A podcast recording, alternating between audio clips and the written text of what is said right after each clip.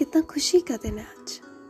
Happy mother's day मैंने सोचा क्यों ना मैं भी पंक्तियाँ लिखूं। तो आइए सुनते हैं। पहली किरण की वो सुबह। उठो, देखो, सूरज उग गया है। लोग जाग गए हैं। उठ जाओ, ऑफ़िस के लिए लेट हो गया है। सब जा चुके हैं। उठ जाइए, कॉफ़ी रखिए न्यूज़पेपर आज भी नहीं आया है। वो एक आवाज़ जो पूरे घर को रोशन कर देती थी, सूरज की पहली किरण पे सबको एक्टिव कर देती थी।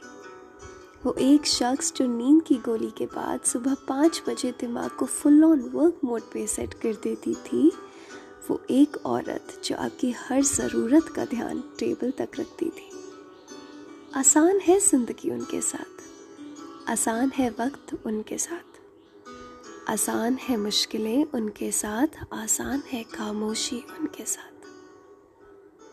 वो एक औरत जो हमेशा बातों को अमीक तरीके से सोचती है, वो एक औरत जो आपके ख्यालों को पूरा करती है।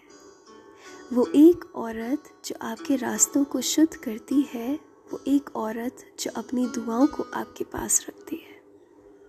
खूब है वो बंदगी, खूब है वो सोचती।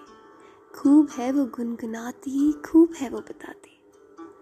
कि ज़िंदगी में यकीन रखना बहुत ज़रूरी है, क्योंकि आपका यकीन आपके ख्यालों को हकीकत में बदलता है।